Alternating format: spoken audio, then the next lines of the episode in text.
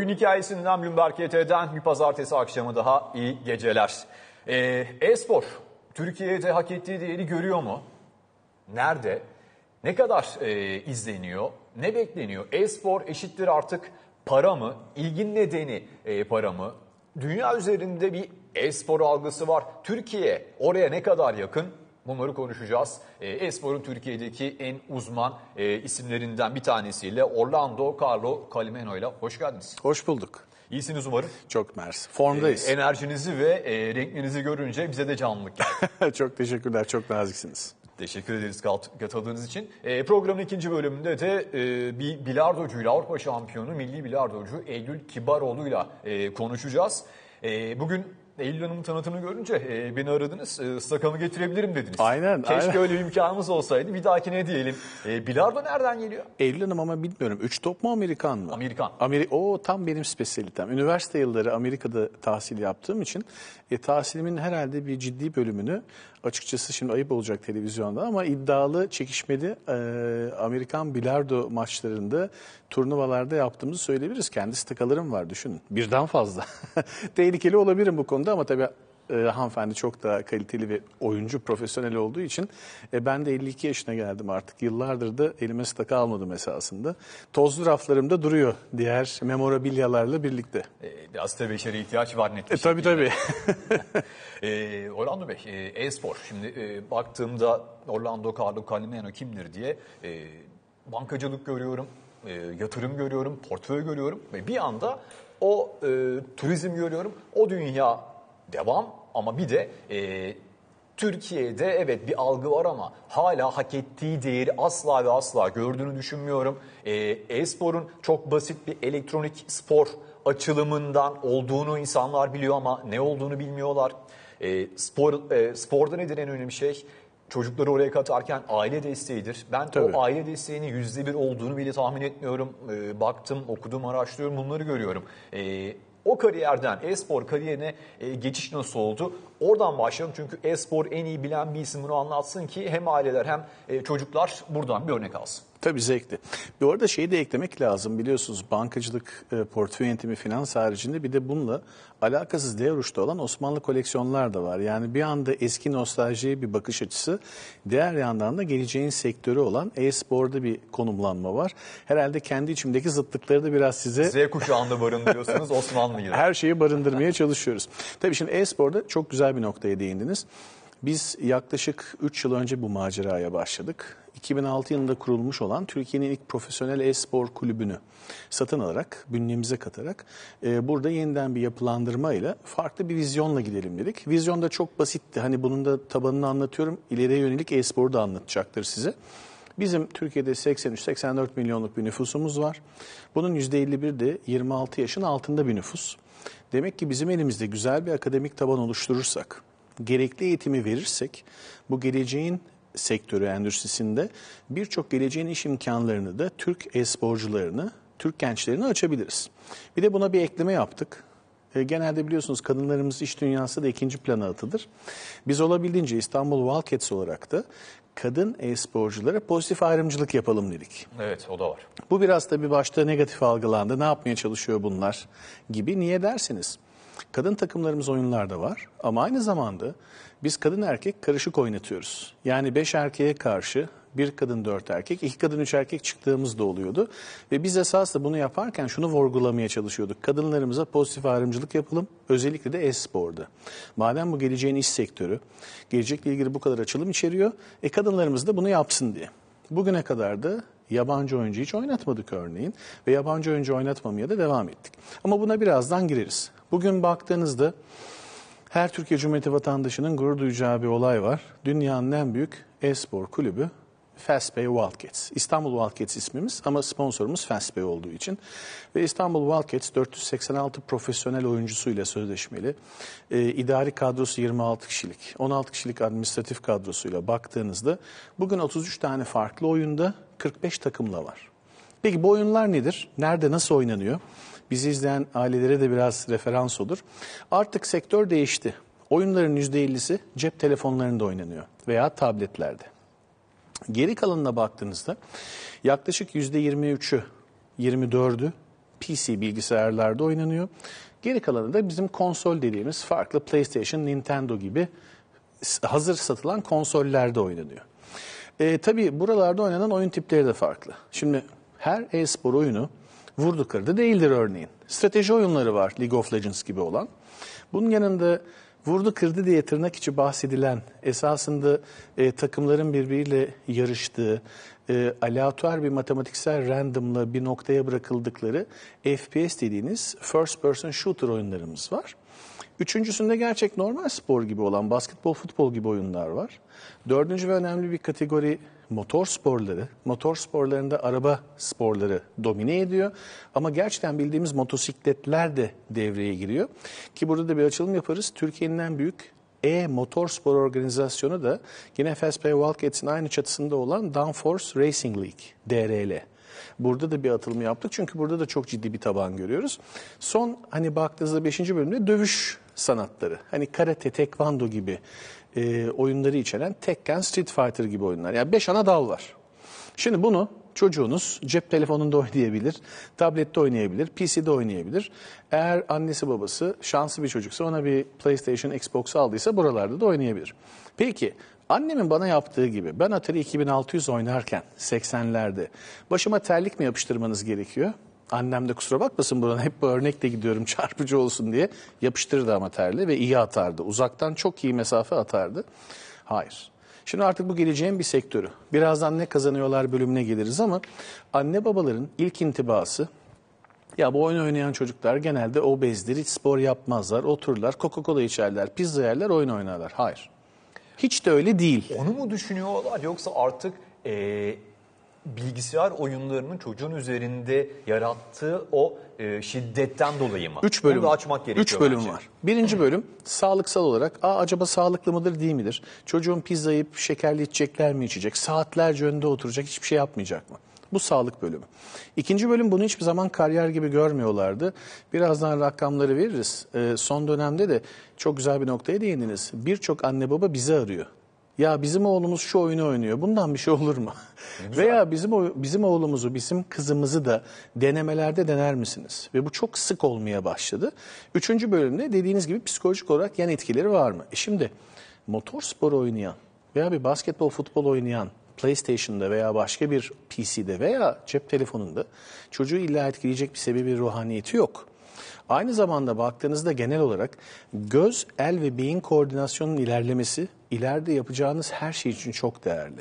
Minimumda çocuğunuz profesyonel bir e-sporcu olmayacaksa bile bu oyunları oynaması beyin el göz koordinasyonunu çok ileri seviyeye götürüyor ve beyni çok hızlı çalıştırıyor ve bunda pozitif etkileri görüldü. Gelelim sağlık bölümüne. Şimdi biz oyuncularımızı, profesyonel oyuncularımızı, profesyonel e profesyonel e-sporcularımızı oyun evleri denilen gaming house'lara alıyoruz. Birazdan değiniriz ona. Bu oyunların her birinin ligi yok. Bazılarının düzenli ligi var. Bazılarının turnuvaları var belli dönemlerde. Uzun turnuvalar. 3 ay süren, 2 ay süren, 1 ay süren. Bazılarının günübirlik turnuvaları var. Doğal olarak hangi oyundan bahsediyorsak, lig mi turnuva mı, uzun mu kısa mı istinaden oyuncularımızı biz 3 tane farklı oyun evimiz var. İstanbul'da Gaming House'da buraları alıyoruz. Şimdi burada sıkı durun. Biraz şaşıracaksınız. İddia ediyorum profesyonel futbol kulüplerininki kadar hatta ondan bile daha iyi programlarımız var. Yani oyuncumuz ligi turnuvası boyunca bizim oyun evimizde yatıp kalkıyor. Sabah kahvaltısı hazır. Tüm besin değerleri hesaplanmış olarak sağlıklı yiyeceklerle. Öyle pizza, makarna, pilav filandan bahsetmiyoruz. Daha sonra sporunu yapıyor, fiziksel sporunu. Daha sonra solo, tek başına antrenmanlarını yapıyor hocaları eşliğinde. Her oyuncunun bir hocası var. Günde kaç saat? Solo Şimdi antrenman. full bir günü geçeyim oradan bakalım. Öğlen hemen bir öğle yemeği var. Öğle yemeğinden sonra istirahati var 2 saat. Öğle yemeğinden sonra istirahatinden sonra takımla buluşuyor. Takım antrenmanlarını yapıyor. Head coachlarla birlikte. Akşamüstü yemek. Yemekten sonra takımla yabancı takımlarla online yani bir internet vesilesiyle maçlar. Ve akşam saat 10-10.30'dan itibaren serbest zaman 12'de de yatması gerekiyor. Yatılı okul disiplininde çok ciddi bir program bu. İçinde spor var, sağlıklı beslenme var. Total oyun süresi baktığınızda solo veya takım olarak günde 7-8 saat maksimumla sınırlı zaten bu. O da her akşam yabancı bir takımla maçı olmayabilir. Tabii ki finallere doğru bazı liglerin biliyorsunuz Çeyrek final, yarı final, final maçları var. Oralarda bu daha da yoğunlaşabiliyor. Bizim stilimiz aynı zamanda uzun vadeli sözleşmeler. Genelde de sektörde, e-sporda Türkiye'de yavaş yavaş bunlar da gelmeye başladı. Niye bundan da değiniyorum? Bu çok önemli anne babalar için de. E, doğru bir hukuk uzmanı vesilesiyle sözleşmelere bakmaları gerekiyor. Oyuncu zaten belli bir yaşın altındaysa annesi babasının hem rızası hem imzası vasisi olarak gerekiyor. Oyuncu 18 yaşın üstünde ise kendi imzalayabiliyor. Ama her zaman detaylı olarak sözleşmeleri de paylaşıp detaylı anlatmak lazım. Bizim stilimizde biz Türk oyuncularımıza, Türk e-sporcularımıza kadın erkek şans verdiğimiz için ve en iyi akademik platform olduğumuz için yani milli takımlara e-sporcularımızı biz yetiştiriyoruz. Ee, Bugün farklı liglerde, o liglerde oynayan oyuncuların %25'i ile %50'si bizden giden, bizim akademik altyapımızdan çıkan oyuncular, e-sporcular oluyor. Yani biz bir anlamda futbolun Gençler Birliği veya Altın e, Ordusu Altın bence. Ordusu gibi düşünebilirsiniz.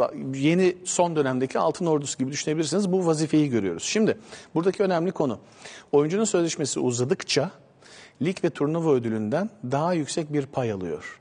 Maaşlar makul, düşük değil, yüksek de değil. Minimum Ama asıl sözleşme ne kadar bir oyuncuda? Bizden bahsediyorsak Sizden, bizde minimum bir yıl. Wild Wild.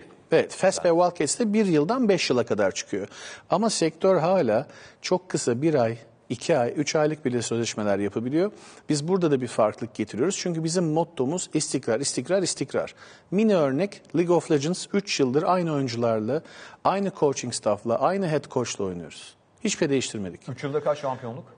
Gençlerde 6 sezonda 4 şampiyonluk bir ikincilik. Ee, büyüklerde de 2021'de biliyorsunuz 2 dönem 2 mevsim oynanıyor. Yüzde bahar. Evet e, ilk mevsim biz şampiyon olduk ikinci mevsim Galatasaray oldu. Doğal olarak hani ve bunu hep 5 Türk'le yaptık. Akademide de 5 Türk kullandık. Keza Süper Lig'de de yani TCL'de de aynı şekilde 5 Türk kullandık. Türk ve kadın e, sporcu olayına geleceğim. E, girişte dediniz ki dünyanın en büyük kulübüyüz. Doğru değil mi? En büyük e-spor kulübü. E-spor kulübü. Ama bunu açayım isterseniz Açmak soracaksınız. gerekiyor çünkü sportif başarı mı? E, sağladığınız sistem mi? Milli takıma gönderdiğiniz sporcu mu? Kulübün kazandığı mı ve yaratılan değer mi? Onu açmak gerekiyor. Çok güzel bir soru sordunuz ve ben bunu hep altını çizerek anlatmaya çalışıyorum. Kesinlikle dünyanın en değerli, en pahalı e-spor kulübü değiliz. Bugün dünyanın en değerli e-spor kulübü 410 milyon dolar piyasa 410 değeri milyon olan dolar. Piyasa değeri olan Amerikan TCM e-spor kulübü ki bu kulübü hatırlayacaksınız. e, bu 410 milyon dolar değeri daha da yukarıya çıktı. Red Bull'la 10 yıllık 210 milyon dolarlık sponsorluk anlaşması imzaladı. Yılda 21 milyon dolarlık sponsorluk geliri yazacak her yıl 10 yıl boyunca. Şimdi nereye gidiyor görüyor musunuz olay yavaş %50'si. yavaş? Bakın düşünürken nereye gidiyor olay? Hangi futbol kulübümüzün 10 yıllık garantilenmiş 210 milyon dolarlık bir sponsorluk anlaşması var? Yok. yok. Hatırlamıyorum. Tabii yok. Şimdi tabii geri gelecek olursak biz niye en büyüğüz diyoruz? Şundan dolayı. Dünya genelinde 33 farklı oyunda 45 takımı 486 profesyonel sözleşmeli e-sporcusu olan kulüp yok. Nokta.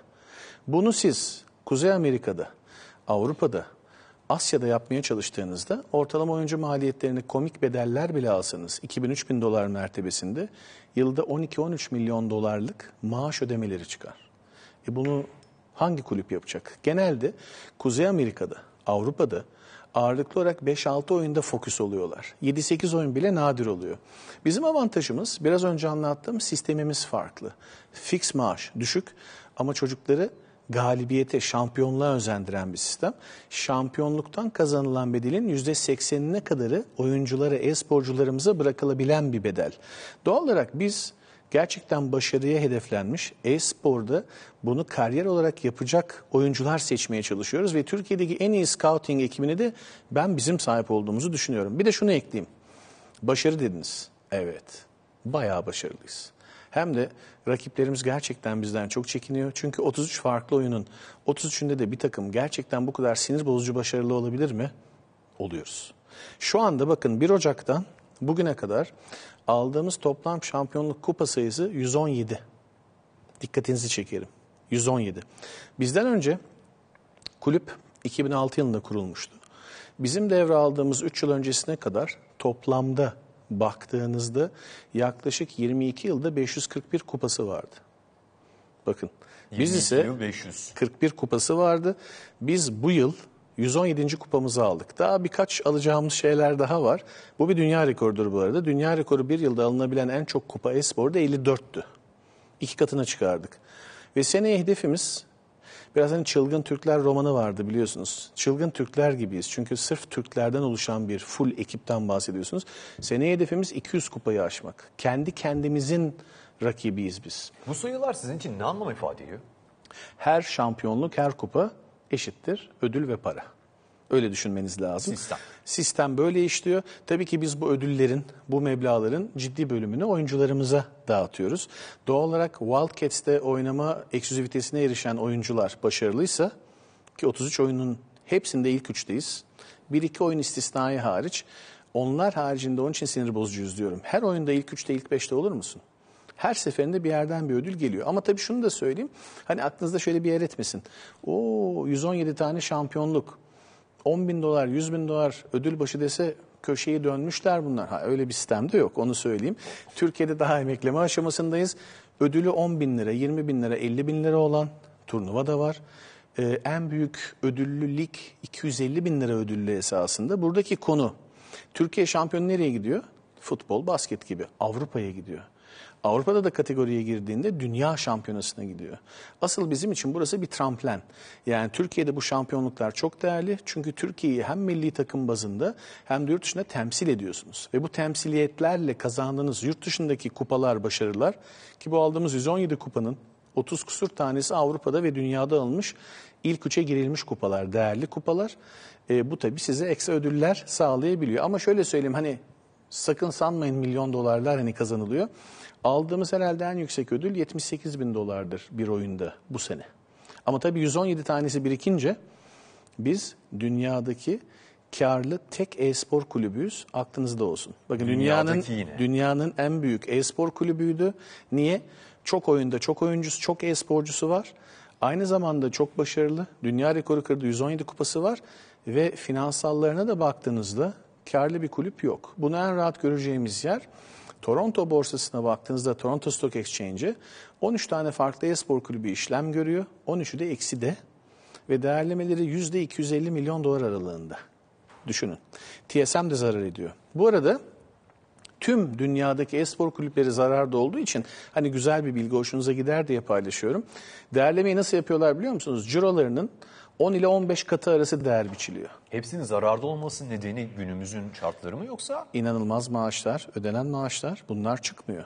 Çünkü onlara baktığınızda milyon dolar alan oyuncuları var. Bizde tabii böyle bir şey mümkün değil.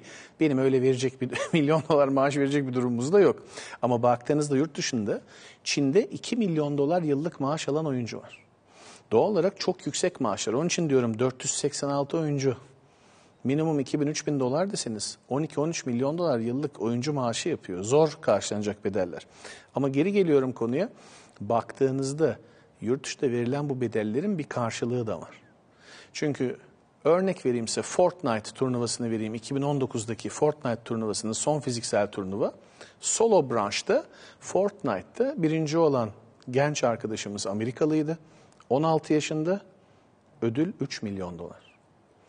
Aynı dünya turnuvasında Fortnite'da 5. olan genç arkadaşımız çok sempatik 13 yaşında bir Arjantinliydi. 900 bin dolar kazandı. Sevincini görmeniz lazım. Arjantin'de 13 yaşında bir çocuk 900 bin dolar kazanıyor. İşte artık- farkında bile değil bence 900 bin dolar. yani ama fantastik bir şey hissedebiliyorsunuz değil mi? Hem istediği oyunu oynuyor, bunu işi gibi yapabiliyor ve bundan bir de para kazanabiliyor bu çocuklar. Onun için geleceğin sporu bu. Ama en başta giriş konuşmanız çok doğruydu. Türkiye'de neredeyiz? Türkiye'de daha e-sporun E harfinin daha ilk yuvarlağını çiziyoruz. Orada bile değiliz. Şimdi yuvarlağı çiziyorsunuz. Ee, anlattıklarınızdan yola çıkarak e, şunları düşündüm. Yönetim kurulu başkanı. Doğru mu? Evet. Ee, oyunu ve sistemi, işleyişi çok iyi bildiğiniz ortada. Oyuncuları seçerken, hocaları seçerken, sportif direktörleri, menajerleri seçerken ne kadar işin içindesiniz? Yoksa e, hocayı belirleyip Bunu sen mi yapacaksın diyorsunuz. Orada nasıl bir sistem var onu merak ediyorum. O da galiba bu e, iddialı konuşmanızı e, sağlayan bir neden olması gerekiyor. Çok haklısınız. Şimdi tabii şuradan alayım. Ee, 52 yaşında olduğum için bizim dönemimizde sizin kadar şanslı değildik. ZX, Inkler, ZX Sync'ler diye bir şeyle başladık. Atari 2600 vardı. ZX Sync'ler bizim için oh, bilgisayar dedik. 16K'ydı yanlış anlamayın. Cep telefonunuz herhalde kaç gigabayttır 64 sonra. değil. Şimdi daha sonra Commodore 64 çıktı. Commodore 64'ten sonra bir Atari çıktı arada. Tuşlu, teypli filan, üstten kartuşlu. Yani biz buralardan geldik. Oyun sektörünün tabii hep en direkt olarak bir gamer olarak, oyuncu olarak içindeydim. Ama tabii benim oynadığım oyunlar, her oyun oynarım. Hiçbirinde doğru dürüst oynayamam esasında. Çünkü yeni oyunlar 52 yaş el göz koordinasyonu biliyorsunuz zor oluyor. Daha genç daha hızlı reaksiyon vermeniz gerekiyor. Peki ben bunun neresindeyim? Esasında ben bunun tepe organizasyonundayım. Çok şanslıyım, mükemmel bir ekibim var. Bu ekip sayesinde e, tüm e, organizasyonumuzu çok efektif bir şekilde yönetebiliyoruz. Bu mükemmel ekibin içinde genel müdürümüzden tutun Chief Marketing Officer'ına, Head Manager'a kadar çok iyi bir iş dağılımı var. Esasında baktığınızda ana stratejiyi çizdikten sonra haftada iki gün üçer saatlik Zoom toplantılarıyla çok hızlı bir şekilde her şeyi çözüyoruz. Ama bunun için çok kaliteli işte o 26 kişi menajer kadrosu ve 16 kişilik administratif kadro çok kaliteli ve çok değerli arkadaşlar. Onlar hiçbir şey değişmem örneğin. Ve onlarda Kalifiyedeki da iş tanımı sizin arkadaşlarınız. E, artık tabii arkadaştan fazla biz bir aile olduk. Esasında belki de bizim başarımızın sırrı benim rehberliğimde, benim yol göstermemle çok kaliteli bu arkadaşlarımızla artık bir aile oluşumuz.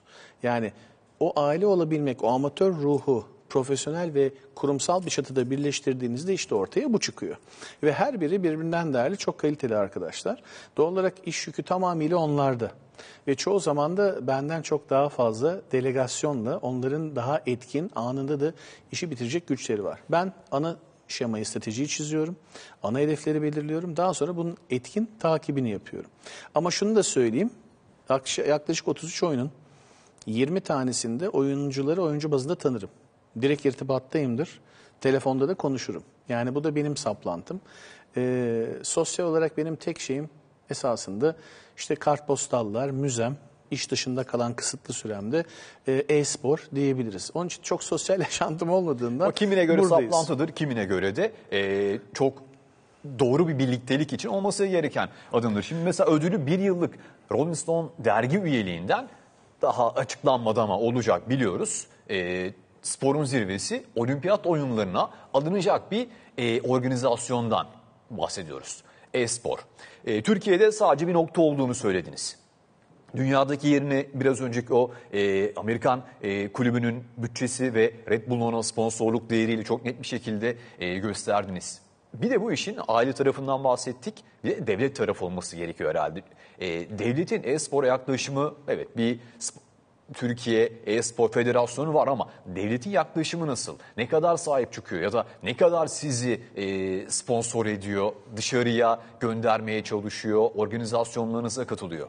Hemen cevap vereyim. Tabii bu arada globali biraz açıp buna cevap verelim Tamam. istersen. Globali çünkü bir tek TSM üstünden anlattık. Şunu anlatalım. 175 milyar dolarlık oyun sektörü esasında e-sporun e, kreasyonu, başlangıç noktası. E-spora baktığında bu sene 2020'yi 1 milyar dolara yakın global ciro ile bitirdi. Hiçbir şey değil diyeceksin. 2021'i 1,5 milyar dolar ciro ile bitirecek. E-sporun globalde de daha yeni dönemleri. Ama şunu unutmaman lazım. 175 milyar dolarlık oyun sektörü artık reklam vermiyor. Televizyona, gazeteye hiçbir yere billboarda reklam vermiyor. Niye 175 milyar dolarlık oyun firmaları reklamını şöyle veriyor. İşte bahsettiğim bu ligleri, turnuvaları açarak veriyorlar. Kendi oyununu oynatmak için ödüllü turnuvalar, ödüllü ligler kuruyor. Veya in-game dağıttığı bedava oyun paketleriyle yapıyor. Reklama Reklamın ihtiyacım yok diyor. Evet reklamın şekli değişti diyelim. Gamerlara ulaşmanın tradisyonel bildiğimiz konvansiyonel medya, basılı medya, televizyon veya işte billboardlarla olmadığının farkına varlar. Bahsettiğin Z kuşağı var ya o çok zor Z kuşağımız. İşte o çok zor Z kuşağı esasında burada devreye giriyor. Z kuşağı gerçekten de ödüllü ligli turnuvalara rağbet ediyor. Onun için arkadan gelen 175 milyar dolarlık oyun sektörü cep telefonu odaklı olarak eksponansiyel büyümeye devam ediyor. Düşünürsen geçen sene Türkiye'de 2.4 milyar dolarlık biliyorsun cep telefonu oyun firmalarının yurt dışına satışı oldu. Bu trend böyle devam ediyor. Ve düşün ki 2025 yılında 175 milyar dolarlık oyun sektörü 365 milyar dolar mertebelerine varacak. Bu Covid bir hızlandırıcı etkisi gördü. Hani nasıl e, ateşin üstüne benzin atarsın çok hızlı bir şekilde büyütüyor. Şimdi bu arkadaşlar 175 milyar dolardan 365 milyar dolarlara gelecekse emin olabilirsin ki e-spor sektör olarak belki 80-120 katı büyüyecek. E-sporda da senin beklentin 100 milyar dolarlara gelen bir mertebe olması lazım. Bunu gören özel şehirler, işte burada hükümet sorusuna, devlet sorusuna geliyoruz. Ülkeler şehir bazında e-spor başkentleri olmak için 3-4 yıldır çok ciddi bir yarışa girdi. Bir Dünyadaki Amerika e-spor başkentleri neresi? Şimdi baktığın zaman şu anda bugün e, Amerika'da Los Angeles, New York değil, Los Angeles. Kanada'da Toronto. Çünkü eğlence. Ee, şey evet esasında tüm olay eğlence sektörünün etrafında geçiyor. Bu da benim hiç yabancı olmadığım bir sektör tabii. Avrupa ta- kıtasına bakıyorsun Londra ve Berlin. Londra eğlence entertainment olarak Berlin oyun firmalarının Avrupa serverlarının orada olmasından dolayı. Asya Pasifik'e bakıyorsun Şangay başta olmak üzere Hong Kong, Singapur hepsi hatta Yeni Zelanda'daki Auckland bile inanılmaz bir yarış içinde. Herkes ne yapıyor biliyor musun? Dev arenalar, e-spor arenaları ama. Şimdi soru soracağım. Sporu süper yakından takip ediyorsun. Bari ben de sana bir soru sormuş olayım. 1,5 milyar dolarlık bir futbol stadı inşa edildi mi hiç? Bana bilgi verebilir misin bu konuda?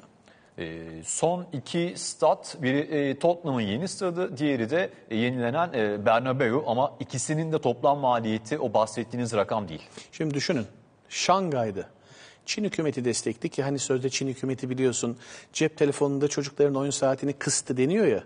Çocuklar babasının annesinin telefonunu alıp oyun oynuyor. Değişen hiçbir şey yok. Kapatıyorum parantezi. Hani oyunu sevmiyordu sözde ya Çin hükümeti. Çin hükümeti destekli olarak 1,5 milyar dolarlık dev bir e-spor arenası inşa ediliyor. Bunun birinci bölümü 850-880 milyon dolarlık bölümü 2023'te açılıyor. 2024 ve 25'te parçalı olarak kalan yerleri açılıyor. Dev bir şeyden bahsediyoruz. Yani 500 bin metrekare kapalı alan, içinde 6 bin kişilik canlı e-spor izleyicileri barındıran, takımların hem otel olarak kullanabileceği bir yapı, hem antrenmanlarını yapacağı bir yapı, bir eğlence merkezi. Şangay bunu niye yapıyor? Çünkü Şangay Belediyesi e-sporu resmi olarak bir spor olarak tanımakla kalmıyor. Şangay Belediyesi önümüzdeki 25 yılda e-sporun başkenti, dünya global başkenti olmak istiyor. Şimdi buradaki devlet devlet desteklerini düşünün. Biz çok güzel yazılımda böyle yazılım zonları onları açıyoruz ama bu e-spor konusunda full ıska geçtik. Devlet tarafında daha yeni yeni partilerin gençlik kolları e-spor turnuvaları düzenliyor. Buradayız. Bir e-spor federasyonumuz var, Türkiye E-Spor Federasyonu. Çalışıyorlar, gerçekten çalışmaya çalışıyorlar. Ama ellerinde kaynak ödenek çok kısıtlı. Spor Bakanlığı'na tam olarak bağlı değiller ama onları sorarak ilerlemeye çalışıyorlar. Ama çok özverili çalışıyorlar. Onlara da teşekkür ederiz. Bugün oyuncuların lisanslaması oradan yapılıyor örneğin. E-sporcu profesyonel olarak olmak için Türkiye E-Spor Federasyonumuzdan doğal olarak bir lisanslama yapmanız gerekiyor. Başkanımız Alper Bey'in de çok değerli çalışmaları var. O açıdan da kendisine teşekkür ediyoruz. Ama direkt Spor Bakanlığı'na bağlı değil. Çabalıyor, ödenek almaya çalışıyor. Bakın bir tarafta o çok tutucu denilen Çin hükümeti Şangay'ı dünya global e-spor merkezi yapmak için 1,5 milyar dolarlık yatırımın içinde var. Ve sadece Çin'de Şangay'da yok. 8 farklı şehirde 3000 5000 kişilik arenalar yapılıyor şu anda. O yetmiyor. Las Vegas tarafına bakın. Ne alaka Las Vegas diyeceksiniz. Las Vegas bile Los Angeles gibi olayın farkına varmış. E, HyperX diye bir firma var. Bizim de 7 sponsorumuzdan biri bu arada. HyperX'le birlikte HyperX'in adını verdiği bir arenada 3000 kişilik arena yapıldı. Las Vegas'ın göbeğine. İnsanlar canlı olarak gidip e-spor maçlarını izliyorlar. E, keza buna baktığınızda Florida'da 8 tane 2000 ile 5000 kişilik arena yapılıyor. Avrupa'nın göbeğinde şu anda inşaat halinde olan 12 tane arena var. Kapasiteleri 1000 ile 3000 arasında. Bizde Türkiye'de ne oluyor? Bizde Türkiye'de düşünün Zula oyunumuzun, Zula bir Türk oyunudur bu arada. Evet. Ee, %100 bir Türk oyunu. Onları da tebrik ederim. Gerçekten %100 Türk oyunlar beni çok gururlandırıyor. Hani Türkiye'nin bir ürünü olarak. Zula'nın bir non-stop arenası var Beyoğlu'nda. ESA'nın e, keza Maslak'ta bir arenası var. Maalesef Riot Games'in League of Legends arenası vardı karşı tarafta ama onu kapama kararı aldılar.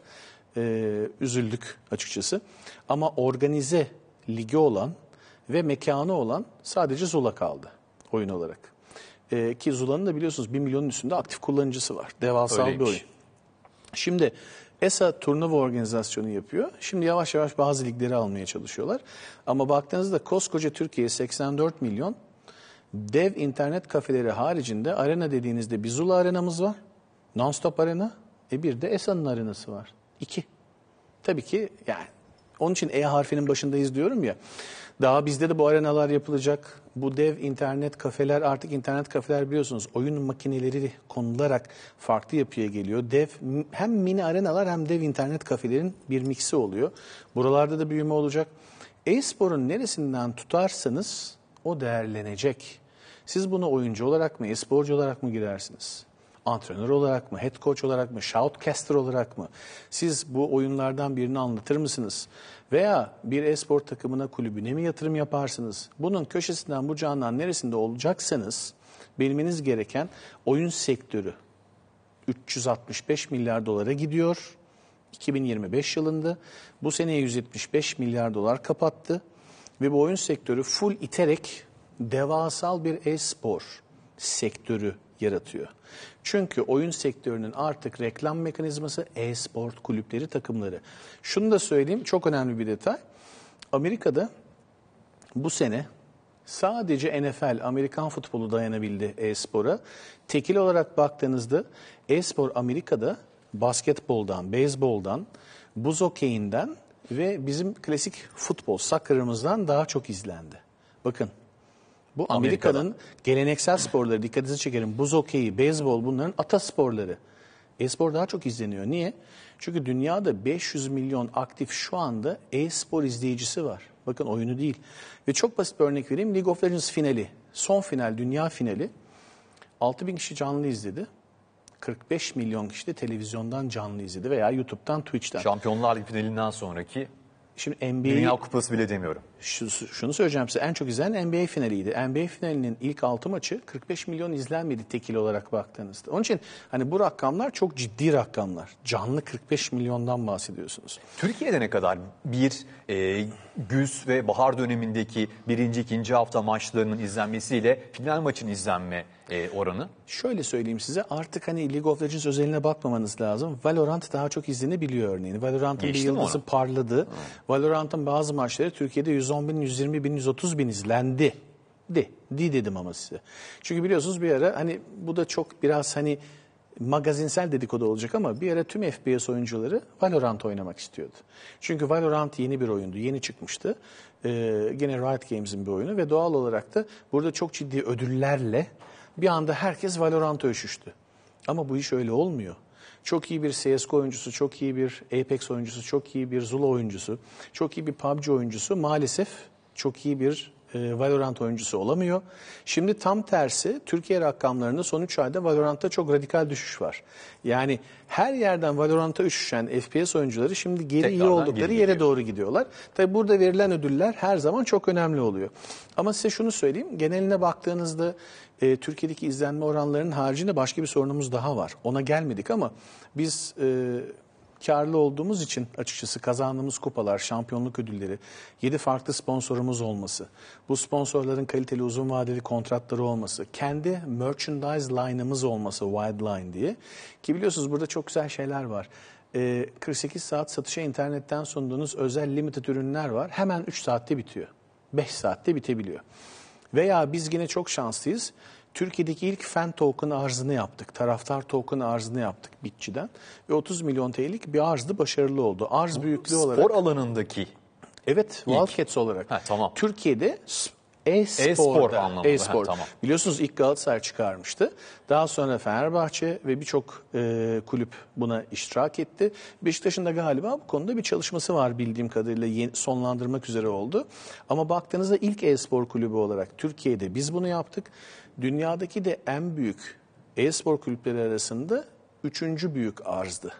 Likidite olarak da baktığınızda ilk 3 ayda dünyadaki en likit 11. tüm spor dallarındaki fan token'dı.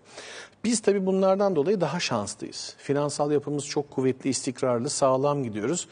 Ee, ve yabancı finansal oyuncu yapınızın bu oynatmıyoruz. kadar kuvvetli olmasında sponsorlarınızın değeri ne kadar? E, totale baktığınızda ilk başladığımızda sponsorlar neredeyse yüzde yüzdü takdir edersiniz ki onun için çok çok daha değerli bizim için. Her zaman her sponsor bu arada değerli olduğu bir branştan bahsediyoruz. Ama artık gelir e, gelirlerimiz çeşitlendiği için ve her şampiyonluk bir parasal değeri olduğu için sponsorlar yüzde 40'a indi. Bu zaman içinde yüzde 25'e kadar da inecektir.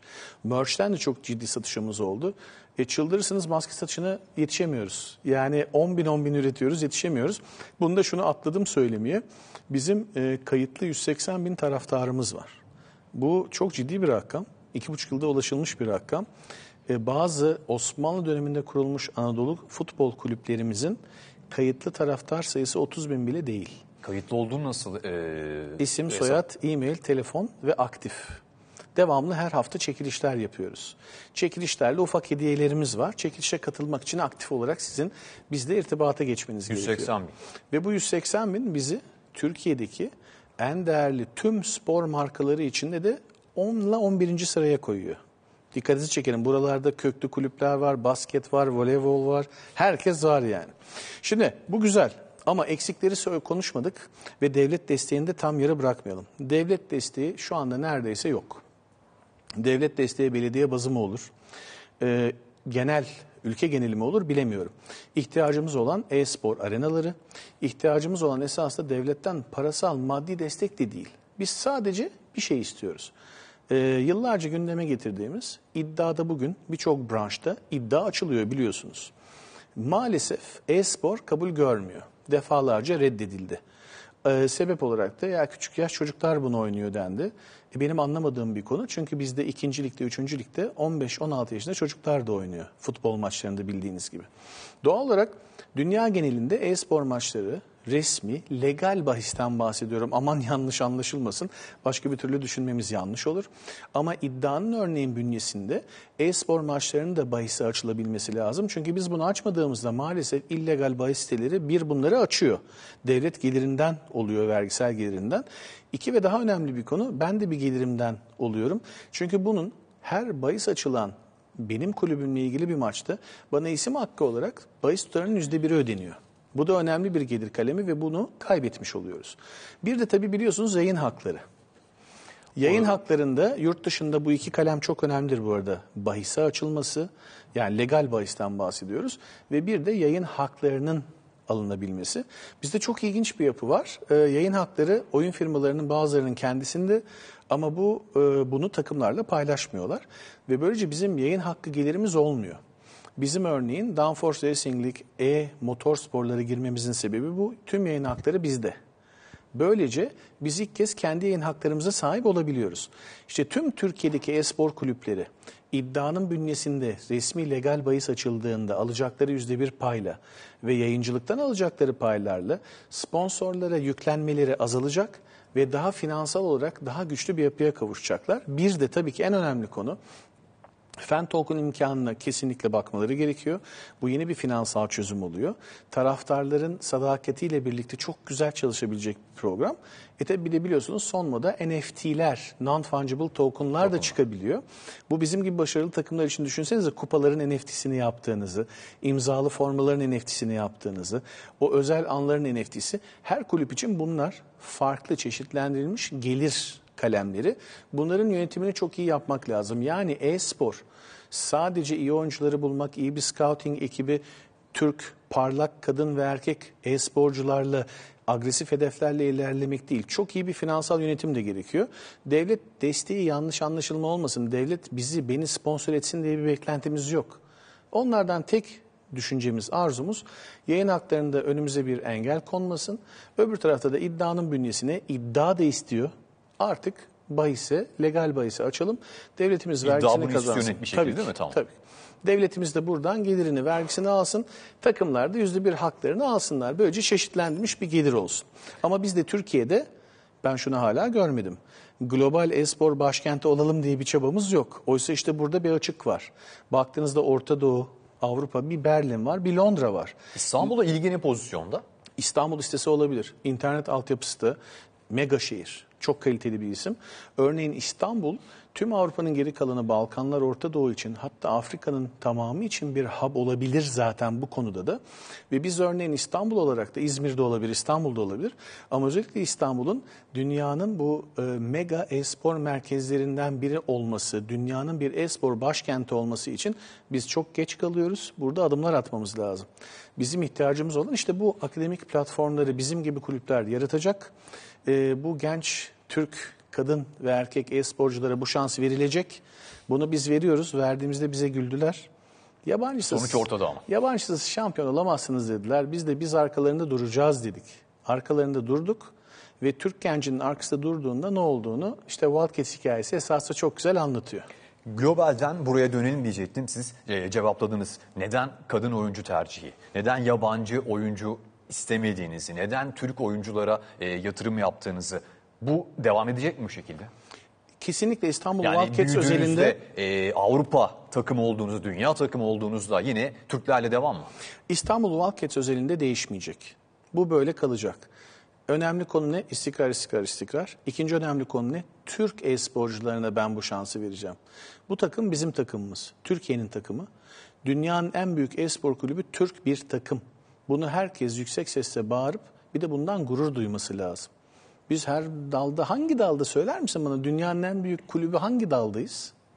Öyle bir şey yok canım. Yani bunu geleceğin sporunda yakalamışız.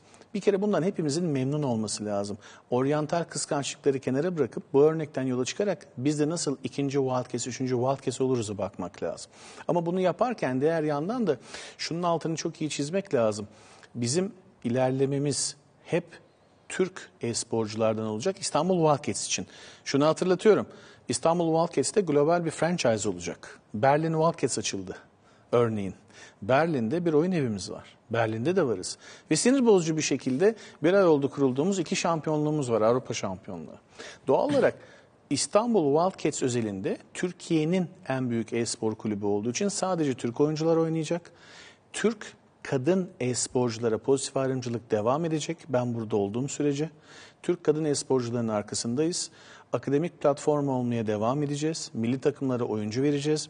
Tüm liglerdeki oyuncuların %20'siyle %45'i, %50'si oyununa göre bizim akademik altyapımızdan gelmiş çocuklar. Buna çok değer veriyoruz. Oyuncularla hala rabıtamız çok sıcak. Üç büyük spor kulübümüze de diğer takımlara da oyuncu veriyoruz, satıyoruz, kiralıyoruz bonserviste olarak. Amerika'ya, Avrupa'ya her yere oyuncu ihraç ediyoruz. Ve bu çok önemli ve çok değerli bir şey. Oyuncularımızın hiçbiriyle küs ayrılmıyoruz. Ee, ayrılan oyuncularımız 2-3 yıl sonra bile beni arıyorlar. Doğum günlerinde ben onları arıyorum. Çok farklı bir ilişkimiz var işte o aile ilişkisi. Ama Bu arada İleride- son iki dakika inanmayacaksınız ama. ileride Toronto Wildcats, Los Angeles Wildcats, e, ileride London Wildcats, Şangay. Şangay, Singapur Wildcats kurulduğunda doğal olarak oralarda da oranın yerel oyuncularına şans vereceğiz. Çünkü mantığımız böyle. Oralarda yabancı oyuncu görebilirsiniz ama İstanbul Wildcats'te kesinlikle hayır. İstanbul Wildcats, Fast Bay Wildcats, Türk genç kadın erkek e-sporcular için kurulmuştur. Türkiye'nin en iddialı, en geniş akademik platformudur. Peki İstanbul Wildcats'ten dünya çapında bir oyuncu çıktığında onu Şangay'da, Londra takımla orada da mı göremeyeceğiz? O göreceğiz. Tam tersi göreceğiz. o zaman ama olması full Türk, gereken full sistem Türk olmayabilir. Tamam. Ama tabii ki orada karma takımlar olacaktır. Yani yine Türk oyuncular olmasını istiyorum. Bu arada tüm yönetici kadromuz hep Türk olacak. Onun da altını çizelim. Berlin Wildcats'te olsa, Şangay Wildcats'te olsa. Türk Yurt dışında da olacak. yönetici kadromuz çünkü o aile içi ortamı bozmak istemiyoruz. Profesyoneliz ama aynı zamanda aile O sıcaklığı. kültüre bir yabancılık olmaz mı? Onu çok rahat e, oyuncularla ve alt menajer kadrosuyla yaparız. Ama baş sorumlu her zaman bi- bizden biri olacak. Son bir dakika, son sorum. Ee, bir yatırımcısınız. Bir şeyin değerini gördüğünde e, hemen ona e, yöneliyorsunuz. İstanbul Wildcats'in e, değerinin çok üstüne çıktığında ya da artık onu bir e, burası evet ben bu zirveye getirdim. Bundan sonra teslim ediyorum durumu olacak mı? Ya da bu ne zaman olur? Kesinlikle olmaz. Olmaz. Wildcats kesinlikle olmaz. Biliyorsunuz sarı lacivert renkleri de zaten. Ama şöyle olabilir. e, dünyada biliyorsunuz çok farklı piyasalar var. Borsalar da bunlardan biri. Benim hayallerimden biri de bir gün hem Türkiye'de hem yurt dışında borsalarda Wildcats'in işlem görmesi. E, bu benim için çok büyük bir gurur kaynağı olacaktır. Çünkü değer olarak çok daha başlardayız. İnanın bundan 5-10 sene sonra NBA'deki franchise değerleri gibi milyar dolarlardan bahsediyor olacağız. Ve bunun için çok iyi bir konumlanmış durumdayız sektör olarak ve firma olarak da. E, bu artık benim için aynı zamanda çok heyecan veren bir olay. Düşünün ben de çok sevdiğim bir olayı e, bir hobi gibi yapıyorum ama aynı zamanda da bunu karlı bir hale getirip de dünyada da bir numaralı hale getirebildik iki buçuk yılda. E bu da önemli bizim için. Ee, Orlando Carlo Carmagno. Çok teşekkürler. Ee, süre konusunda konuşmuştuk ee, mu acaba diye herhalde mu acaba diye bir durum olmadı. Ee, ben sorularımı sorma ihtiyacı duymadım çünkü hepsine cevap verdiniz. Siz konuşurken sorularıma baktım. Ee, eksik bir yer kalmasın diye zaten birçok noktada araya girdiniz, devreye girdiniz. Ee, vurgularınızı da yaptınız. Ee, e-sporun e, olimpiyat oyunu olacak bir e-sporun Türkiye'de de hakkını görmesi dileğiyle size ve diğer e, takımlara bu yolun yoldaşlarına başarılar. Çok teşekkürler. İşte çok güzel ifade ettiniz. Boks, halter gibi tradisyonel geleneksel sporlarımız çıkarken e-sporun girişinden olimpiyatlara bahsediyoruz. İşte düşün nerelere gelecek daha. Orlando Bey çok teşekkürler. Ben teşekkür Bir ara vereceğiz ardından da Eylül Kibaroğlu'yla bilardo konuşacağız.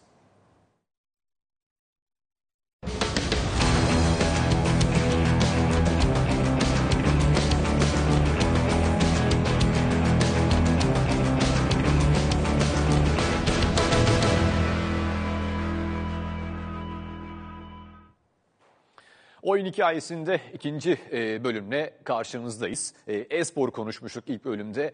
Ne noktada olduğunu e, gördük. Çok doğru bir isim. Orlando Carlo Calmayano bize bunları anlattı. Bilardo zamanı diyeceğiz. Herhalde Türkiye'de bizim jenerasyon için biz önce kahvehanelerde gördük. Daha sonra çok daha medeni ortamlara geçtiğini gördük. Bilardo'nun. Bilardo'da Türkiye'de akla gelen ilk isim Semih Saygıner oluyor. Haklı bir şekilde ama e, Semih Saygıner e, kadar şampiyon, e, değerli bir isim daha var. Eylül e, Kibaroğlu milli bilardocu. iki kez Avrupa şampiyonu, sayısız Türkiye şampiyonu e, Eylül Kibaroğlu bizimle beraber. Hoş geldiniz. Hoş bulduk Emin Bey. E, öncelikle tebrik ediyorum. İkinci Avrupa şampiyonluğunuzu. E, programın girişinde bilmiyorum izleyebildiniz programın başından beri?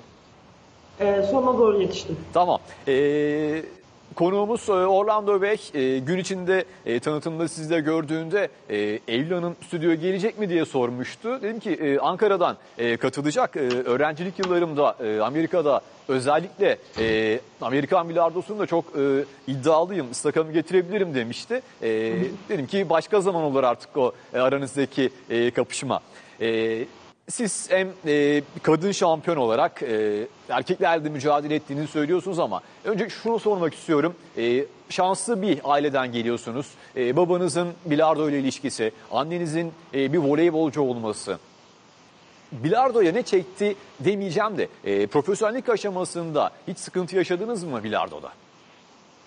Ee, aslında yaşamadım çünkü bahsettiğim gibi bilardoda e, ben bir şanslı e, kişiydim. Çünkü aileden, babadan gelen bir meslekti.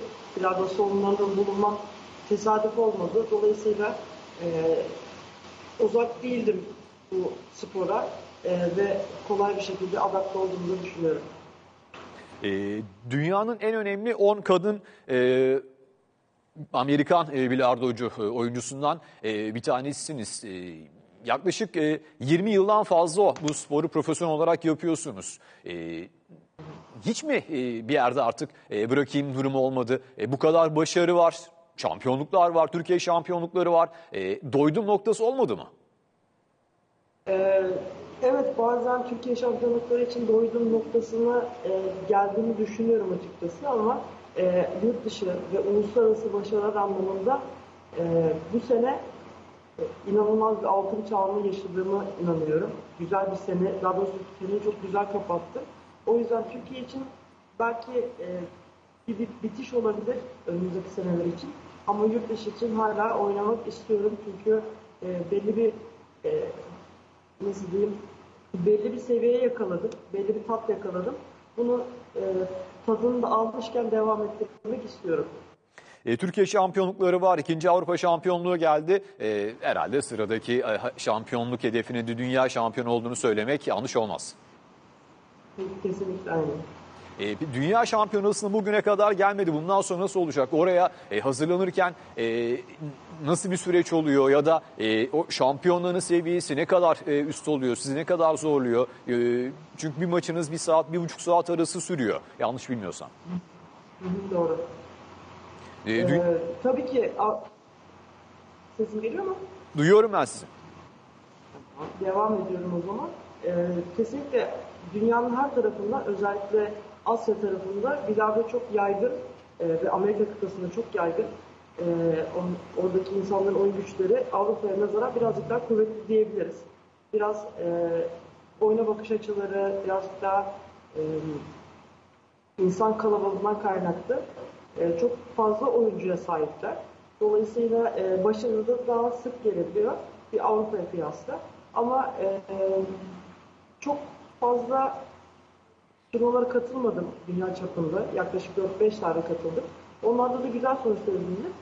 E, sonrasında da e, zannediyorum ki bu sene, e, daha doğrusu önümüzdeki sene 2022'de e, birazcık daha e, iyi bir başlangıç, yani bu sene sonunda yaptığım iyi bir başlangıcı orada da devam ettirmek istiyorum. E, bunun için çalışıyorum. Henüz daha çalışmalara e, şimdiden başlamam gerekiyor. Çünkü bir dünya şampiyonasına katılmak kolay değil. E, zihinsel olarak hazırlanmak kolay değil. Evet oyun gücüm buna yeterli olabilir ama zihinsel olarak da şimdiden bu çalışmaya başlamam lazım ki başarıyı yakalamak daha da kolay olsun diye. Bakalım. Bilardo maskülen bir spor mu? Bana sorarsanız değil. Neden değil? E, Çünkü e, belki de ben bu, bunun en büyük örneği olabilirim. Erkek egemenliğinin olduğu sayısal olarak evet olabilir ama e, çok zannetmiyorum. Çünkü dünyada birçok kadın sporcu, birçok erkek sporcunun oyuncudan çok daha iyi oynadığını e, biliyorum, gözümle gördüm bunu. O yüzden öyle olduğunu düşünmüyorum. E, siz açıklamalarınızda e, zaten şimdi de söylediniz e, erkeklerle de maç yaptığınızda onları çok rahat bir şekilde e, yenebildiğinizi söylüyorsunuz. Bunu bilerek sordum. Yani neden e, maskülen bir spor değil şeklinde. Erkekler sizinle karşılaşmaktan e, neden çekiniyor? E, çünkü sporda bir müsabakada evet e, zihinsel hazırlık çok önemli ama e, bilardoda e, anladığımız kadarıyla e, hem zihinsel hazırlık hem de maç sırasındaki zihinsel e, ayakta kalma daha fazla ve bir kadın olarak bu konuda daha başarılısınız. Ee, herhalde öyleyimdir diye tahmin ediyorum. Ee, dediğiniz gibi yaklaşık maçlarımız bir buçuk saat sürüyor. Bilardo bir vücut sporu değildir. Bir e, vücut e, vücut kuvvetimizi kullandığımız bir spor değildir. Kesinlikle e, beynimizi çok fazla kullanıyoruz. E, kol hafızamızı çok fazla kullanıyoruz. Yaptığımız antrenmanlarda genellikle bunlar üzerine olanlar. Kol hafızamız, e, beyin jimnastiğimiz, erken düşünebilme, karar verebilme, belli bir süreçte topa vurma süremiz var. Bu süreyi en ekonomik şekilde kullanarak verdiğimiz kararı uygulayarak maç esnasında bunları yapıyoruz. E, erkekleri erkeklerle birlikte oynarken biraz şöyle söyleyebilirim. Ben açıkçası şöyle olduğunu düşünüyorum. E, bilardoda yetenekli kısımda olduğum için belki erkek kadın olarak ayrımcılık değil de oyuncular arasında e, diğer oyunculara karşı daha iyi olabilirim. Daha iyi oynayabilirim. Ama bu e, bir genç bir çocuğa da yenilebilir. Çünkü bilardo her anlamda herkesin birbirini yenebileceği bir oyundur. Bir buçuk saatlik bir maçta e, çok fazla pozisyonlar ve tercihler yapıyoruz. Bunu iyi değerlendiren aslında kazanıyor. E, dediğiniz gibi bir buçuk saatlik süren bir maçta günde 6-7 defa turnuvalarda maç yapmak zorunda kalıyoruz. Ve bu inanılmaz e, yorucu bir e, zihin yorgunluğu haline geliyor. Hatta şundan müsaade ederseniz bir örnek vermek isterim. E, bundan bir buçuk önce son Avrupa Şampiyonası'nı kazandığım turnuvada o gün 7 tane maç yaptım. Sabah 9'da başladım ve kupayı aldığım ölçü töreninden sonra e, akşam saat zannediyorum 9 civarı falan oldu. Çok uzun bir süre. Bu süre zarfında sürekli maçlar bir buçuk saat sürüyor. Sürekli e, algılarımın açık olması lazım. Sürekli mücadele etmem lazım. Arada beslenme, beslenmeme ihtiyacımı giderecek bir şeyler bulmam lazım. E, vücut yorgunluğu var. Zihin yorgunluğu zaten çok fazla. Dolayısıyla Ee, o günün sonunda şunu hatırlıyorum. Ee, kendimi kazan, kazandığım turnuvaya sevinemeyecek kadar çok yorgun hissediyordum. Sabah kalktım, kupa vardı. Ve sabah kalktım kendime şöyle dedim. Dün çok iyi geçti, evet. Oynama sıklığım fazla ol, oluyor. Ee, ama kendimi o ana kaptırdıktan sonra gerisi çok daha e, sürükleyici hale geliyor. Bunun farkındayım ama birazcık zor bir e, zor bir spor. Aslında bizim sporumuzun zorluğu bu sanırım. Ee, çok ilginç bir ifade kullandınız e, biraz önce. E, şampiyon oluyorsunuz ama e, o şampiyonluğu e, hissedemiyorsunuz. E, yorgunluktan dolayı, zihinsel yorgunluktan dolayı özellikle. Bir- O bir buçuk saat süren maçlar 6-7'yi bulduğunda ve e, çok önemli karar anları e, olduğunda o karar anlarında ne sizi ayakta tutuyor? E, rakibin e, neyine izin vermiyorsunuz ya da siz neye öne çıkarıyorsunuz? Evet, tamamen aslında orada e, buna e, karar verdiğimiz şey oyunun içerisinde birbirlerimiz birbirimize karşı e, nasıl size söyleyeyim bir anı hissedersiniz ya Evet. kazanmak ya da kaybe- kaybetmek ya da e, oyun içerisinde kontrolün kimde olduğunu daha çok hissedersiniz. Yani e, şöyle örnek vereyim. Bir e, kapalı bir mekana giriyorsunuz. Birkaç kişi var önünüzde ve o oranın e, oranın kime kimle görüşmeniz gerektiğini bulmak gibidir.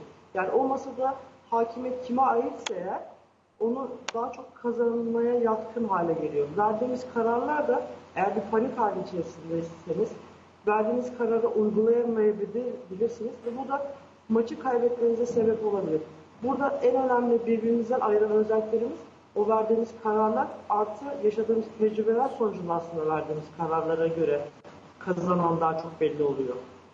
Ee, Şimdi şampiyonluklar ayrılmaz. Her şampiyonluğun bir değeri vardır. Ee, 2007'deki ilk Avrupa şampiyonluğu mu yoksa 2021'de Kasım ayında Antalya'da kazanılan Avrupa şampiyonluğu mu? Ee, Hangisini e, öne çıkarmak gerekir ya da Eylül e, Hanım hangisini ilk sıraya koyuyor? İlk şampiyonluğu mu ardından 14 yıl sonra gelen ikinci şampiyonluk mu? Ee, şöyle söyleyeyim, çok güzel bir soru sordunuz. Teşekkür ederim. Ee, on- 14 sene önce şampiyon olduğumda 19 yaşındaydım. Ee, ve e, büyükler kategorisinde şampiyon olmuştum. O bu senede şampiyon olduğumda deniz 14 sene geçti. Ee, kürsüde şunu hissettim. Ee, herkes alkışlıyor beni. Ee, kupa veriliyor, madalya veriliyor, elim sıkılıyor. Yandaki oynadığım arkadaşlarım tebrik ediyor. Ve o anda İstiklal Marşı okunuyor. Ben insanları izliyorum elimde kupayla. Şuna e, herkes tebrik ederken yani nasıl kazandığımı düşünmüyordum aslında. İnsanlara bakarken karşımdaki insanlara şöyle diyorum. E, ben burada olmayı özlemişim. Sadece aklımdan tek geçen şey oydu. Ben bu hissiyatı hatırladım. 14 sene önce yaşadığım duyguları hatırladım. O yüzden de e, burada olmayı çok özlemişim tadını aldım. E, hangisi diye sorarsanız sanırım daha bilinçli bilinçli olarak bu ikinci olana ikinci şampiyonluğu söyleyebilirim. 2021'dekini e, biraz daha ön plana çıkarıyorsunuz. Şimdi e, bilardo kısmına tekrardan geleceğiz kariyerinizle ilgili ama e, her sporda e, konuşulur. Sporda aile desteği, ebeveyn desteği e, şeklinde. Üniversitede ders veriyorsunuz yanlış e, bilmiyorsam doğru mu? Evet doğru. Şu an değil ama e, yaklaşık 6 sene verdim evet. Tamam. Ee, yani eğitimin içindesiniz. Ee, bilardonun Türkiye'deki algısının ben hala düzeldiğini düşünmüyorum. Ee, Türkiye'de e, herkesin ezbere sayabildiği 5 isim var. Onlardan e, bir tanesiniz. Bir milli sporcu, Avrupa şampiyonu, Türkiye şampiyonu bir sporcu olarak e, bilardonun temele inmesi e, gerekiyor noktasında, okul sporlarına e, dahil olması noktasında ne gerekiyor? Federasyon bu konuda e, neler yapıyor? Bunları sizden duymak isteriz. Tavsiyeleriniz ne olur? Ee, şöyle bilardo e, kolay malzemeleri elde edebileceğiniz bir spor değil. Ee, biraz ekonomik anlamda e, müsait olmanız gerekiyor. Bilardo masasının kapladığı alanlar e, kolay değil. E, benim Ankara'da bir bilardo salonum var. İnanın her metrekaresini hesap etmemiz gerekiyor. Islaka payları, insanların rahatça masanın etrafında dolaşması gereken yerleri hesaplamak. Dolayısıyla bunları okullara yaymak e, hem ekonomik olarak biraz okulları zorlayacak bir durum olabilir. Bunun için e, federasyona her e, yükü onların üstlenmelerini beklemek bence e, gereksiz bir beklenti olur. Çünkü federasyonun e, böyle bir bütçesine böyle bir bütçe sahip olduğunu düşünmüyorum. E, belki e, gönüllü olanlar, ileride eğitime destek vermek isteyen e, firmalar e, bunları e, yardım ede- edebilirler. Ama e, bilardonun temelini e, insanlara bilardo öğretmek gerekirse bilardonun aslında bir kahvehane sporundan ziyade fiziksel olarak değil de zihinsel olarak çok fazla pratik ve çok fazla e, oyun zekası isteyen bir oyun olduğunu, dolayısıyla yetişebilecek öğrencilere bunların bu sporun faydalı olduğunu anlatmak e, okullardan başlaması gerekebilir kesinlikle. Her sporun erken yaşta başlanılan bir spor kesinlikle gelişime e, çok fazla katkı sağlıyor. Ben de 12 yaşında bu spora tanıştım. Evet belki sürpriz olabilir ama e, başka bir sürprizleri yakalamak için öğrencilere yetişebilecek ufak çocuklara destek vermek her çocuğun hakkı olduğunu ben düşünüyorum. E, federasyon e, belki bu konuda daha fazla bir şeyler yapabilir ama e, her şeyi federasyondan beklemek yerine biraz belki salon sahiplerine ya da ihtiyaç ihtiyaçlarını sağlayabilecek insanlara birazcık daha e, pay vererek bunları yapabileceğimizi düşünüyorum. E, spor ve spor, spor ve sponsorluk konusunda sizin e, üç tane sponsorunuz var. E, bireysel e, olarak. Onun avantajını görüyorsunuz. Türkiye'de e, hani maddiyatla e, biraz daha yakın olan sporlar, e, golf bunlardan bir tanesi, tenis bunlardan bir tanesi, e, yüzme bunlardan e, bir tanesi olabilir ve bilardoyu da buna e, bir şekilde katabiliriz. E, anladığım kadarıyla bir çünkü bir maddi rahatlığa kavuşmak e, gerekiyor. E, biraz önce sadece federasyondan beklemek doğru olmaz dediniz ama şimdi federasyonlara da önemli işler düşüyor. Sizin bir röportajınızda şunu söylüyorsunuz. E, Türkiye'ye şampiyonluk getirmiş bir isim olarak e, federasyon başkanı tarafından e, değer görmek hatta karşılanmak hoşuma giderdi ama bunu görmedim demiştiniz. Bir serzenişiniz var. Serzenişiniz var. O dönemden bu döneme baktığınızda e, değişen ne oldu? E, bir şampiyonun gözünden e, Türkiye'de bilardo nereden nereye geldi? Ee, o zaman söylediğim bir sözü hatırlıyorum. Ee, bundan bir önceki yönetimde olan bir e, benim şampiyonum o zamana denk gelmişti bir önceki yönetime. Ee, ben Avrupa Şampiyonası'ndan dönerken e, yayının başında söylediğiniz gibi annem milli sporcuydu, milli voleybolcuydu. Ee, federasyon başkanı arıyor ve diyor ki herhalde havalimanına gidiyorsunuzdur. E, çünkü biz yoldayız, Eylül'ü karşılayacağız diyor. Federasyon başkanının yanıtı ben şu an bilardo salonundayım, bilardo oynuyorum. E, geldiğinde görüşürüz tarzında bir yanıt veriyor anneme. E, bu yönetimden o yönetime bir şeyler değişti mi? E, bana sorarsanız değişti. E, olumlu yönleri var. Federasyonun bazı e, kendi e, imkanları dahilinde değil. Yapmak istedikleri şeyler var. Güzel de gidiyor. En azından e, eskiye göre kıyaslamak gerekirse şu an çok çok daha iyi bir yönetimimiz var. Bir federasyon başkanımız var. Ne yaptığının farkında olan bir federasyon başkanımız var. E, Ersen Başkan Federasyon Başkanımız Ersen Başkan e, diğer yönetime göre çok çok daha iyi e, imkanları yaratıp en azından şunu hissedebiliyorum ben. E, sporcunun yanında ben, ben bu konuda yalnız değilim. Özellikle başarılı olan e, dün Murat Bayraş çoklu dünya ikincisi olduğunda e, ona desteklerine e, esirgemen ve biz, ben son Avrupa Şampiyonası'nda e, üç, o turnuvada başka bir turnuvada iki, üçüncülük kazandığında kürsüde bana madalyamı takarken en az benim kadar sevinç duyduğunu e, ben gözümle görebiliyorum. En azından bunu hissedebiliyorum. E, o yüzden e, diğer yönetimle karşılaştırdığım zaman şu an daha iyiyiz. E, ve bilardonun e, bilardo bir, maalesef e, futbol kadar önemli bir spor değil. E, voleybol kadar popüler bir spor değil. Ama branşlarımız içerisinde 3 band ve Amerikan'da e, çok çok başarılı olan bir branşız. E, çok madalya getiriyoruz. E, madalya getirmemizle birlikte bir kürsüde bitirebiliyoruz ve e, hepimiz bu spor için bir şeyler yapmaya çalışıyoruz en azından. Dolayısıyla sadece yine aynı şeyi düşünüyorum. E, federasyon bir e, kurum ama bizler bir sporcu, bir antrenör, bir oyuncu olarak e, ta- takım halinde çalışmamız gerekiyor. E, her şey federasyondan beklemek yanlış bir şey. Mesela şöyle, bu e, ben bir kulüpte oynuyorum e, ve bu kulüpten de benim beklentilerim oluyor. Federasyondan da beklentilerim oluyor.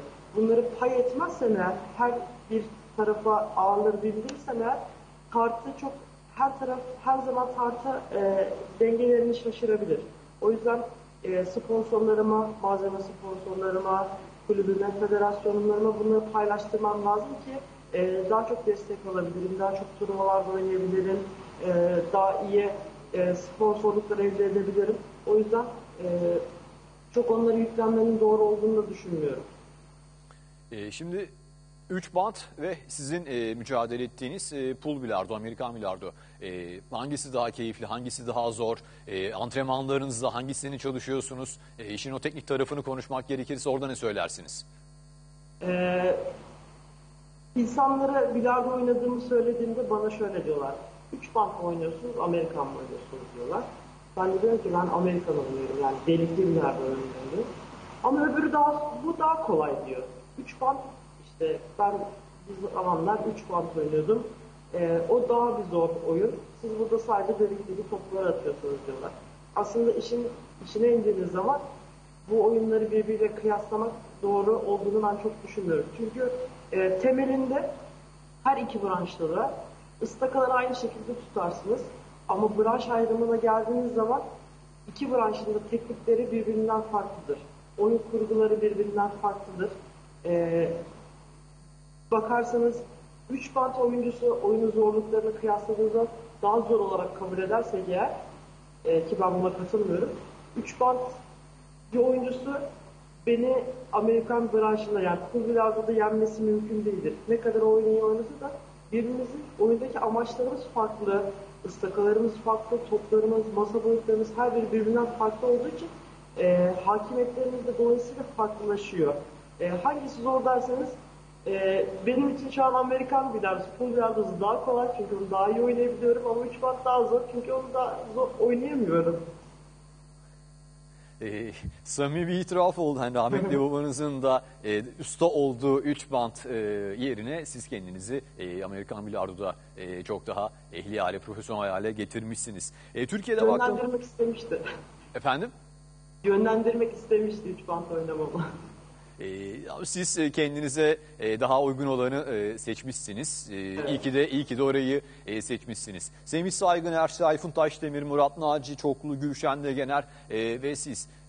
Bilardo'da sizin gibi sporculara çok iş düşüyor. Futbol, basketbol, voleybol, handbol, tenisse bile e, böyle e, herkesin e, ezbere sayabildiği isimler e, çokça fazla ama e, işte bilardoda bunlar e, maalesef bir elin e, parmağını geçmiyor. E, bunu nasıl arttırabiliriz? E, şampiyonluklar dışında e, biraz daha sosyal mi olmak gerekiyor? E, bu isimleri halka e, tanıtmak konusunda bir şey yapmak gerekiyor. Bir sporcu olarak bu konuda ne düşünüyorsunuz? Ee, bakarsanız e, şöyle düşünüyorum. Biz dediğiniz gibi e, bir futbol bir futbolcu futbolcu gibi zaten tanınmıyoruz. Futbolcu gibi paralar kazanmıyoruz. Ya da voleybolcu gibi ya da handbolcu ya da basketbolcu gibi paralar kazanmıyoruz ama e, bunun için e, harcadığımız e, antrenmanlarımızı yaptığımız, turnuvalara haz- hazırlandığımız, turnuvaların için ödediğimiz paralar gerçekten e, yüklü yüklü yüklü miktarda olan şeyler. E, zamanımızı ayırıyoruz, psikolojimizi ayarlıyoruz, ailemizi ayarlıyoruz, işimizi ayarlıyoruz. Ve bunların hepsi zaman alan aslında bizden hep götüren şeyler ama sonuçta biz profesyoneliz, hayatımızda bunlardan kazanıyoruz. E, gerektiği kadar da e, hani Türkiye'de adı geçen amatör sporlar arasında Türkiye e, bilardonun çok e, ben önde olduğunu düşünüyorum. Hatta şöyle söyleyebilirim kendi fikrim. E, olimpiyatlarda kesinlikle olması gereken bir branş olarak düşünüyorum. Çünkü e, evet bir zihinsel zaten bir hareketimiz var. Zihinsel yorgunluğumuz var. Bunun da e, orada olarak hak ettiği yerin olduğunu düşünüyorum. E, yaygınlaşması gerekiyor mu? Artık bu amatör spor e, statüsünden çıkıp profesyonel hale gelip insanların daha çok tanıyabileceği bizlere ya da bilardo salonlarına, bilardo oynanılabilirliğine, ile ilgili daha geniş bilgilere sahip olması gerekir mi? Belki bu medya sizler aracılığıyla ya da internetteki sosyal ağlar aracılığıyla e, yapılabilir. Bugün maalesef ben Avrupa şampiyonu olduğum zaman e, ve ben veya menajerim haber kanallarına kendimiz yazıyoruz. Diyoruz ki ben Avrupa şampiyonu oldum, beni haber yapın. Ya da e, sosyal ağları yazıyoruz, daha kolay yayılabiliyor çünkü. Diyoruz ki ben Avrupa şampiyonu oldum, benim fotoğrafımı yayınlar mısınız, benim haberimi yayınlar mısınız? Bu e, üzücü çünkü e, gönül ister ki ben kupa kaldırdıktan sonra birkaç böyle etrafta gazeteci görüp de ya da bir haber e, haberi yapabilecek insanlar görüp de bunları onların peşinden koşması, onların e, haberi, bilgiyi yakalamasını ben daha çok isterim ama bizim yaptığımız maalesef e, herhangi bir dergi aramak, herhangi bir haber kanalına bir haberi vermek. E, sonra ben şey diyorum yani kazandım evet ama bundan sonrası bu hep böyle mi olacak? Hep bir şey kazanacağım, uğraşacağım. Bu bilgiyi satmak, bu başarıyı satmak için de mi uğraşacağım diye. E, bu da e, üzücü, bir o kadar da yorucu bir süreç haline geliyor. E, ama gönül ister umarım e, bunları e, bahsettiğimiz sporcu arkadaşlarım, Semih, Murat, e, Gülşen, ben bunları umarım e, değiştirmek için e, biz bizler birer e, figürüz ve e, umarım bunu da yapabiliriz.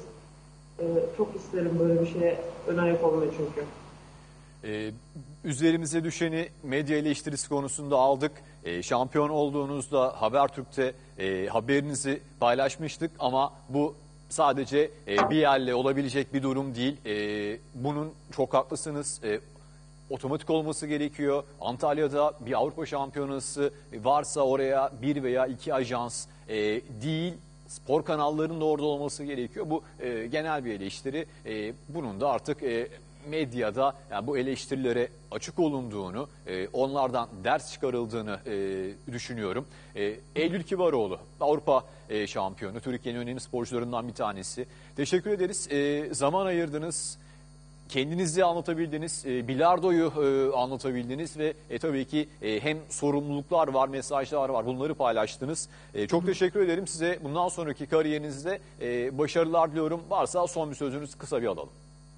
Ben davetiniz için çok teşekkür ederim. Umarım konuşmalarımız herhangi bir mesaj olarak alınıp e, bir bilardo için bir katkı yapıldıysa, e, yapabildiysem eğer ne mutlu bana. E, iyi dilekleriniz için de teşekkür ederim. Yerinize vakit ayırdığınız için de teşekkür ederim. İyi yayınlar dilerim. Sağ olun. Çok sağ teşekkür olun. ederim. Evet, e, önce Orlando Carlo Calumeno Espor ve şimdi de e, Avrupa Şampiyonu Milli Bilardocu e, Eylül Kibaroğlu'yla oyun hikayesini bu haftada noktaladık. İyi geceler.